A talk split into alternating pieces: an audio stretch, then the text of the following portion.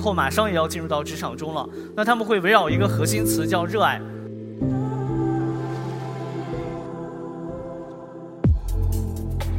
我本身到底热爱不热爱这项工作？如果我热爱的话，你不用强迫我加班，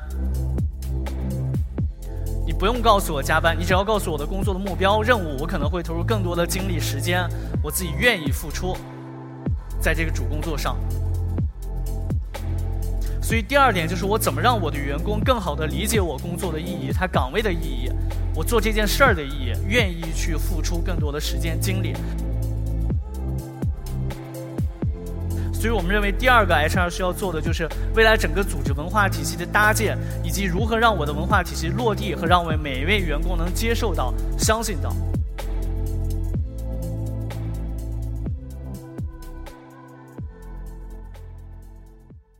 首先，特别感谢主办方帮我准备精彩的短片啊！但我现在特别想换一个身份来给大家分享一些，通过智联招聘1.8亿数据。和每天产生的大量面试的机会、投递的数据等等的一些我们的发现，所以我现在换一个身份，是一个就业工作的研究者和人力资源界的一个学者、学生啊。我还是不敢说自己是在这个领域里面，比如说已经多少多少年了，沉寂下来多少多少能给大家分享的内容，只能说给大家分享一些我们的观察。刚主持人刚好提到了两个话题啊，还有刚我们的前一位嘉宾。下场的时候也提到了一个问题，说 AI 到底未来能做什么，能帮我们带来什么？那这些是今天智联招聘想和大家分享的。那对于我们来讲，我们认为一个非常核心的是，AI 会带来整个人力资源行业的一个非常巨大的转变。这种转变是什么呢？是 HR 的工作我们应该继续向后退。还是认为自己是一个后台的支持的部门呢？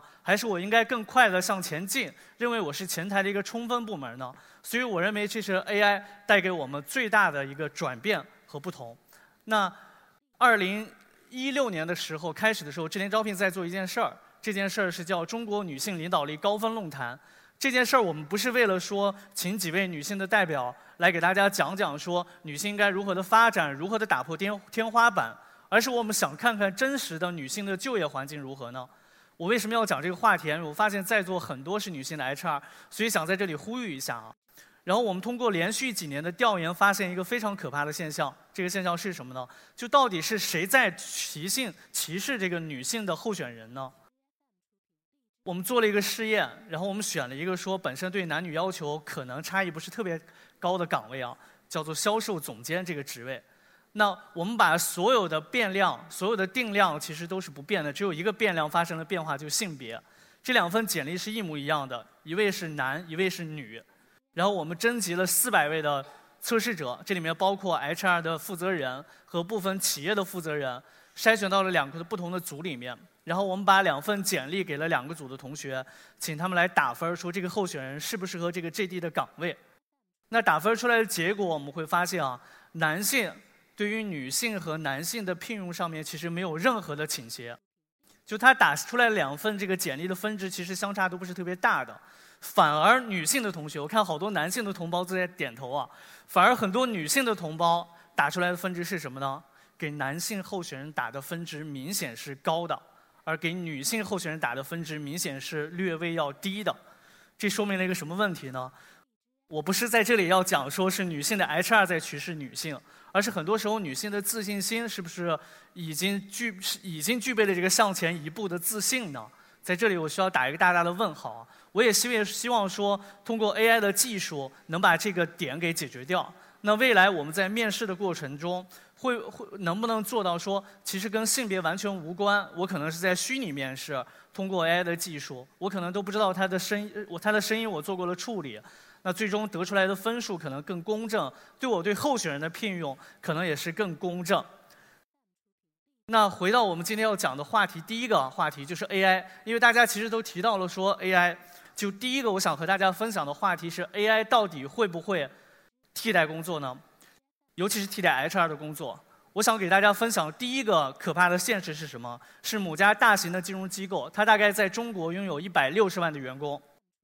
他在中国就拥有一百六十万的员工啊，他研发了一套系统，这套系统为做什么呢？他希望在未来，他的省级分公司里面的 HR 体系只有一位，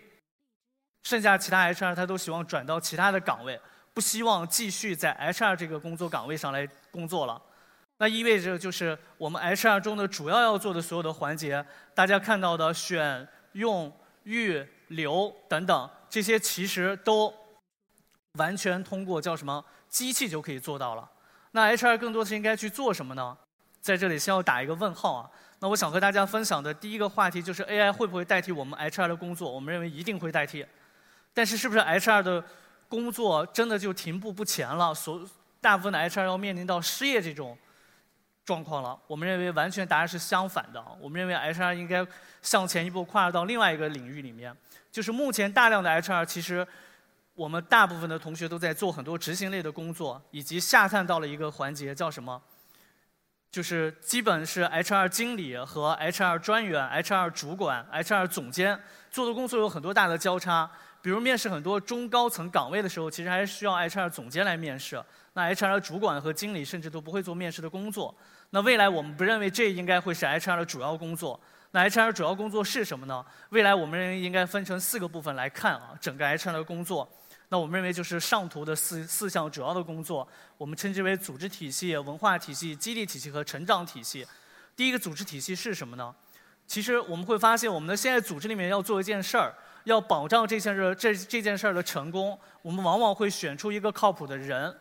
这个靠谱的人选出来以后，我们就认为说这件事儿是成功了。但其实面对未来越来越复杂的生意的形态、业务的形态的话，我们认为其实一个人往往无法决定说一件事的成与败，而更多是通过我们整个组织体系的设置，我们怎么能保障这个项目本身能成功呢？这其实会涉及到我们内部的各种各样的配合、平台型的机制，比如说现有的组织下面的科层机制其实非常非常的严重，也就每个人有非常严密的汇报线。那未来这个边界会不会被打破呢？我们认为一定会打破。那 HR 在组织里面，我们认为他会承担起来这种角色，就是把组织的边界去打破，设计新的合作形态，让我们的合作变得更加的通畅。通过合作的通畅产生的效能更高，而推动说企业效能的升级发生。那第二个体系，我们称之为说文化体系的建立。在传统意义上理解，我们提到文化体系，认为就是企业文化。但我们不只是认为说只有企业文化而已，而是核心的重点是我通过什么方式让我的员工相信我的企业文化，他准确的能接受到我为什么要做这件事儿的信息，愿意为这事这件事儿付出更多的精力、时间和私人的投入。尤其是我们会发现，从九零后的开始的同学。其实，基本大家都九零后同学的付出，零零后同学的付出啊，零零后马上也要进入到职场中了。那他们会围绕一个核心词叫热爱。我本身到底热爱不热爱这项工作？如果我热爱的话，你不用强迫我加班，你不用告诉我加班，你只要告诉我的工作的目标任务，我可能会投入更多的精力时间，我自己愿意付出在这个主工作上。所以第二点就是我怎么让我的员工更好的理解我工作的意义，他岗位的意义。我做这件事儿的意义，愿意去付出更多的时间精力，所以我们认为第二个 HR 需要做的就是未来整个组织文化体系的搭建，以及如何让我的文化体系落地和让我每一位员工能接受到、相信到。那第三个就是成长体系，我们会发现说这个时代好像是被按了快进一样，每个人的速度都变得非常非常的快，好像我们几天不去学习的话就落下了好大一截儿。事实上是不是这样呢？我们认为未来的世界事实上可能也会如此。那所以，我怎么保障我的员工也能跟我业务成长的脚步能同时成长呢？这其实就跟整个我们体系里面的成长、学习、培训、教育有很大的关联。这个关联是刚上一位分享的嘉宾其实也讲到了，就是我到底如何个性化的让我们的员工能喜欢我企业提供给他的学习课程。甚至不是我企业提供的，而是他因为说热爱本身这份工作，他愿意去花更多的时间去学习和这项工作和未来工作相关的技能。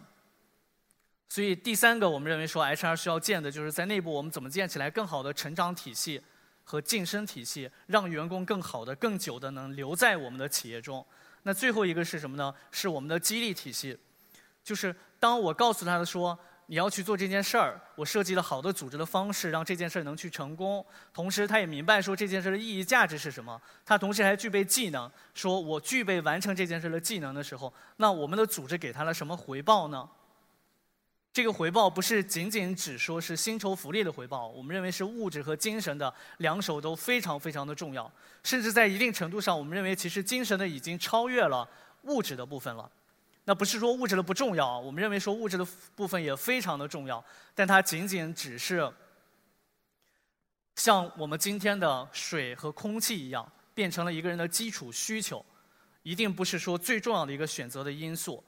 那。第二个想和大家分享的啊，就是以上是分大概分享了一下说 HR 未来的形态会有什么变化呢？我们认为 HR 其实要保保障组织一件事儿的成功，保障这件事儿成功的发生，其实会有组织的要求、成长的要求、激励的要求和文化的要求。所以我们鼓励 HR 勇敢地踏出这一步，就是我们从招聘一件小事儿踏到整个大的生态圈里面。我们我们认为说 HR 更应该向战略的层面去前进和前行。那第二个部分想和大家分享一下，说我们的好工作的标准和求职者的对于好工作、好企业的标准发生最大的变化是什么？二零一五年的时候，是我们做中国年度最佳雇主调研的时候，发现一件事儿，就是第一次啊，这个以往好工作的标准就是叫钱多事儿少离家近。那我们会发现钱多这个标准在二零一五年那一年被彻底的打破了。哦，就是当一个求职者选择和判断一份工作标准的时候，他不认为薪酬是最重要的判断工作好与否的标准了，而变成什么呢？变成这家企业到底尊不尊重我？这是在二零一五年的时候啊，我们认为这是一个被铭记的日子，需要，所以我们把它叫了一个词，和很多的专家、教授、学者，然后建立一套新的理论体系，叫新雇主经济。就是人的个体的作用变得越来越大了，天平上面。而企业作为用人方来讲的话，我们去选择求职者的同时，其实求职者也在选择我们。那进化到了今年的一九年的时候，我们其实发现说，一个雇员啊，在评价一一份工作是不是好的时候，企业的文化变得越来越重要了。尤其这种这种这其实就是我刚上面分享说，新生代带来这个特别巨大的变化。就新生代，他更认为说，一份让我热爱的工作，一份有意义的工作，其实是更为重要的。所以，企业文化的层级变得越来越重要了。那第二个就是白领的跳槽的次数频次，大家可以简单的看一下，我们会发现，其实从一年到五年这个经历段的人，这是我们在二零一九年的三月份做的一个调研，就看说当时在智联招聘上面。三月份的时候，我们的 MAU 就是月活用户大概是有四千万啊。这四千万的用户中，主要的用户的画像，主要跳槽的是谁呢？我们会发现是一到五年，其实是主要跳槽的区间的人。那五年以上跳槽人的幅度，其实在降低和变慢。嗯，所以这是我第一趴想和大家分享的，就是其实人才。对于好雇主的要求发生了变化了，他选择一份工作的原因发生了变化了，不是我给他好的薪资，他就一定会来我的企业工作。那第二，我们其实要有一个特别大的难题是什么呢？就是企业的竞争会变得越来越加激烈，对于人才的需求的竞争会越来越激烈。那人的稳定性上面，我们其实从数据的角度也可以看出来，我们的稳定性在未来可能会变得越来越差。那回到我们的主题身上，就 AI。解决了我们的问题吗？我们认为说 AI 能代替很多的工作机会，未来 AI 真的可以说让我们的招聘变得更加的容易和快吗？我们认为说有工具可以使匹配这件事儿变得越来越容易和快，但未来对于人才的渴求，我们认为会竞争的这个指数，我们认为会越来越激烈。那智联招聘和中国就业研究所有一个合作的指数叫 CIER，全称是中国就业前景景气指数。我们会知道说，这个这个指数的判断的标准就是一以上说就业整体的环境其实相对是稳定的，一以下就业的环境我们认为其实就是不稳定的，就是岗位其实是要少于人的。这个指数更多的是我们其实是要给 C 端看的，让 C 端和国家能知道说到底目前的就业形态是什么样子的。那其实从2011年一直到2019年啊，这条指数其实一直都是上扬的，到2017年的时候，这条指数发生了一个小的转弯、小的变化，稍微有些下行了。我没记错的话，这个季度应该是一点九几。一点九几意味着什么呢？意味着还是一个岗，就是一个岗位其实是要抢人的，而不是说要人抢岗位的。也就是我们每个岗位下面，每个岗位下面的需求，比如说我需求十个人，一个人下面其实我们都需要去抢那零点九八个人，就是人的供给还是远远不够的。我们认为说 AI 确实能替代。但未来我们面临更竞争的环境是什么？更可怕的环境是什么？第一个就是我们总的新增的就业人口会持续下降，就劳动力的供给会持续下降。那第二个我们会发现，越来越多的人喜欢做兼职类的工作和灵活用工的方式。我不喜欢说在一个企业里面每天要上够八小时的班，也就意味我们以前靠合规和靠薪酬去把一个人绑定在企业里面我持续服务的这种模式可能会被打破。那最后还有我们会发现大学生啊。就很多新增的大学生群体的就业，其实大学生很多现在不愿意工作。他不愿意工作的原因是什么？他认为说读了四年的大学非常的辛苦，他想休息一年两年，想去旅游。我看好多同学在笑啊，但其实这是事实。我们在大学里面做访谈的时候，好多学生做的这个选择。那我们有一个邻国叫日本，日本给我们提供了很好的经验路径啊。就整个日本现在都是叫做低欲望社会。那我们认为说，从为从目前的这种，第一是我们的新增劳动能力人口在下降，老龄化加剧啊；第二是越来越多的人喜欢用灵活用工的方式去工作和赚取一定的报酬；第三就工作的意愿度都在下降，就我们的形态和日本已经在变得相对的相近，那就意味着未来我们的招聘工作可能会变得越来越难。我们说就业的情况整体好。是说求职者好找到工作，而不是说我们的用人方好招聘到合适的男和合适的人。那同时我们发现另外一个趋势是什么？就其实我们的企业的薪资啊，平均薪资还在持续的上涨。大家看到说这个2018年和2019年冲招期间，也就第一个季度比起来的平均薪酬的话，还是有一个小幅的上涨，从7800涨到了8165块左右。可是我们今年有一个大的背景啊，大的背景是什么？就所有人都认为说，二零一九年经济是一个非常艰难的时刻，我们的经济不会有高的增长，我们的业务不会有高的增长。但我们看到说，人的工资平均工资上面的增长，这不是说求职者希望自己拿到的薪水啊，而是企业给出的答卷，企业放出来的工资的总额上面还持续在增长的。所以其实企业愿意再花更多的钱去招聘更好的人。那我们会发现，企业既然愿意去花更多的钱招聘更好的人，那 HR 也有岗位放，企业有岗位放出来，候选人也在找工作，为什么还是那么艰难的？我们每次都会发现，招聘招人也非常非常的难，找工作也非常非常的难的。我们认为中间这一切其实是匹配，就是信息不对称出了问题了。那智联招聘用数据做了什么呢？智联招聘是从2007年的时候开始就成立的，那一直到现在。我们积累下来差不多是一点八亿的 C 端的就求职者的数据、简历数据。那同时有四百五十万家以上的企业选择了智联招聘作为合作伙伴。每天智联招聘产生了大量的数据，比如我们看到二零一八年啊，整年来看的话，我们有十七亿人次的同学投了简历，就求职者表达了自己找工作的意向。那有四促成了四点八亿次的面试啊。就最终企业发出去一个面试的邀约，说确定这个候选人是合合适的，点了一个中意，发了面试确认函的话是四点八亿次，这个数据看起来会非常非常的高，但是其中啊大部分呢还是折在了中间的环节。到面试环节以后，很多候候选人不去现场，企业改时间等等问题，导致最后发生的这个匹配，最终产生的工作的 offer 的数量，其实要远低于我们现在看到的数字的。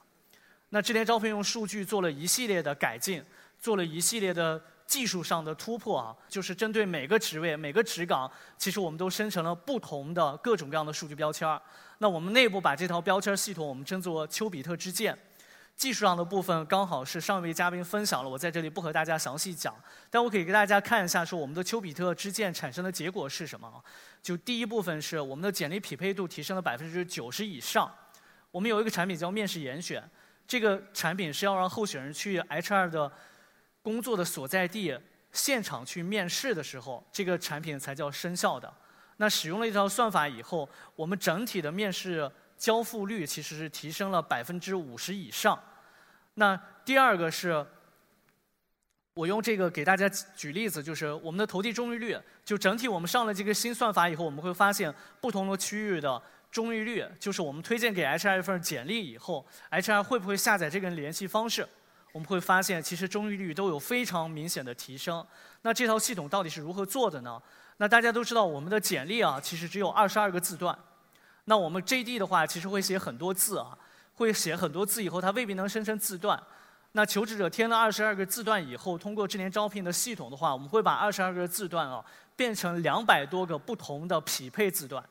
也就比如他只填一个九八五的学校，他是会计专业的，那我们会根据他学的会会计专业类的课程，他考过这儿的课程，生成他的能知识树，知识树以后又会生成不同的技能类的标签儿。所以一份简历的后面，它其实会有两百多个标签来在等着匹配。那比如企业发的一个 JD 的话，如果我们用传统的方式的话，其实 AI 技术一直没有办法解决一件事儿是什么呢？就中文的语义的部分啊，对于 AI 来讲是一件非常非常难的事儿，因为中文的两个字放在一起的意思是完全完全不同的。所以我们在 AI 上也做了多年大量的研究，比如我们请了国内非常知名的千人计划的专家啊，是用我们的首席科学家来开发我们整个的知识图谱系统。就希望能解决中文语义的问题，以及最终我们生成的知识图谱和匹配系统能靠谱。那一个 JD 现在能演化出来多少的标签呢？那目前啊，我们做的内测的版本，一个合格的 JD 我们可以演化出来四百八十个以上的标签。那所以，当我们要招一个普通的平面啊，我用一个平面设计师来举例子，我们要招一个普通的平面设计师的时候，我这个熟练的标签，然后给他规规定的工作的年限，这些背后都代表了说对他技能的要求。那对于大多数的 JD 来讲，比如我让他说招一个平面设计，写说 Photoshop 使用熟练，但这个 Photoshop 使用熟练其实衍生对应一系列的软软件，比如 Illustrator、CID 等等，我可能要求他又会会一部分，甚至他会写一部分小的前端的语言，那这是要通过最终的知识技能树来翻译的啊。所以这个项目目前的结果的话，我们认为说整个的中译率和匹配率其实都有非常的明显。的提升，所以我们认为说，未来这部分的东西其实会能助力到整个 HR 体系的发展，以及说让大家能从大量的事务工作中解决解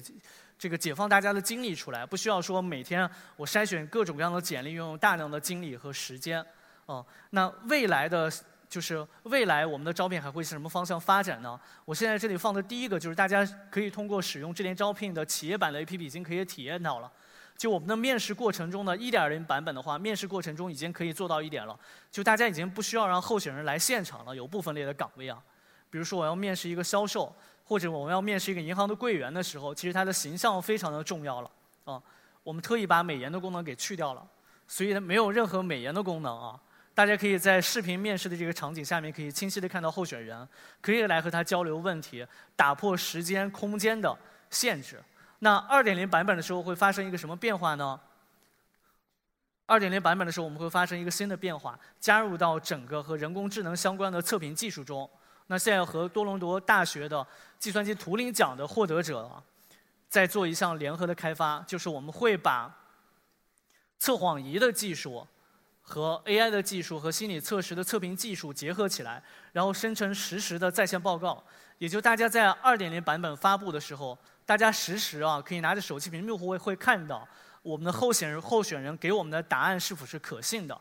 通过他心率压力的、他的心跳的、他血压的变化等等，都会带来不同的判断的这个指数。我们会给大家一个分值，让大家来参考，通过面试技术来参考，说这个候选人的答案到底靠谱和不靠谱。所以我们认为说，未来还有很多无限的可能。那我们以上做的一系列的事儿，都希望做解决一个问题，就是把 HR 从繁重的面试的环节给解放出来。我们认为说，未来 HR 更多的精力和时间应该投入在组织发展中，甚至组织发展这个词我用的都不太恰当啊。OD 一定是未来最值钱的岗位之一，但比 OD 更值钱的岗位，我们认为应该是设计整个组织系统的，保障整个组织系统能更高效运转的。这个工种我不知道叫什么，但应该就是我在最前面展示出来的四个部分。HR 更多的应该来做整个组织的设计，然后做我们文化体系的建设设计，做我们的成长体系和做我们的薪酬激励激励体系，让它变得更加灵活和适用于新的 AI 时代下按了快进时代的里面的每一个个体的要求。那做完以上的部分，其实还会有一个成长的部分啊，就是 HR 员工的成长其实也会变得特别特别的重要。所以我们现在在智联招聘也在做一系列的和员工成长培训有关的开发研发。那这些我们其实不是说希望从企业拿过来更多的现金类的业务，而是我们希望说确实帮每一个 C 都能，就是帮每一个求职者都能成长为更好的求职者。啊，就是智联招聘是从2016年的时候把 slogan 改了。二零一六年年以前的 slogan 叫做“好工作上智联招聘”，那二零一六年以后的 slogan 就变成叫做“智联招聘更懂你的价值”。我们希望说，每一个在使用智联招聘的，不管是企业端的 HR 还是 C 端的求职者，都能因为使用智联招聘，它的价值能变得更足、更大。所以我们在今年的口号啊是叫做“上智联，你更值”。也希望每一位 HR 都能使用智联招聘的软件，能提升各位的招聘的效率。非常感谢大家，谢谢。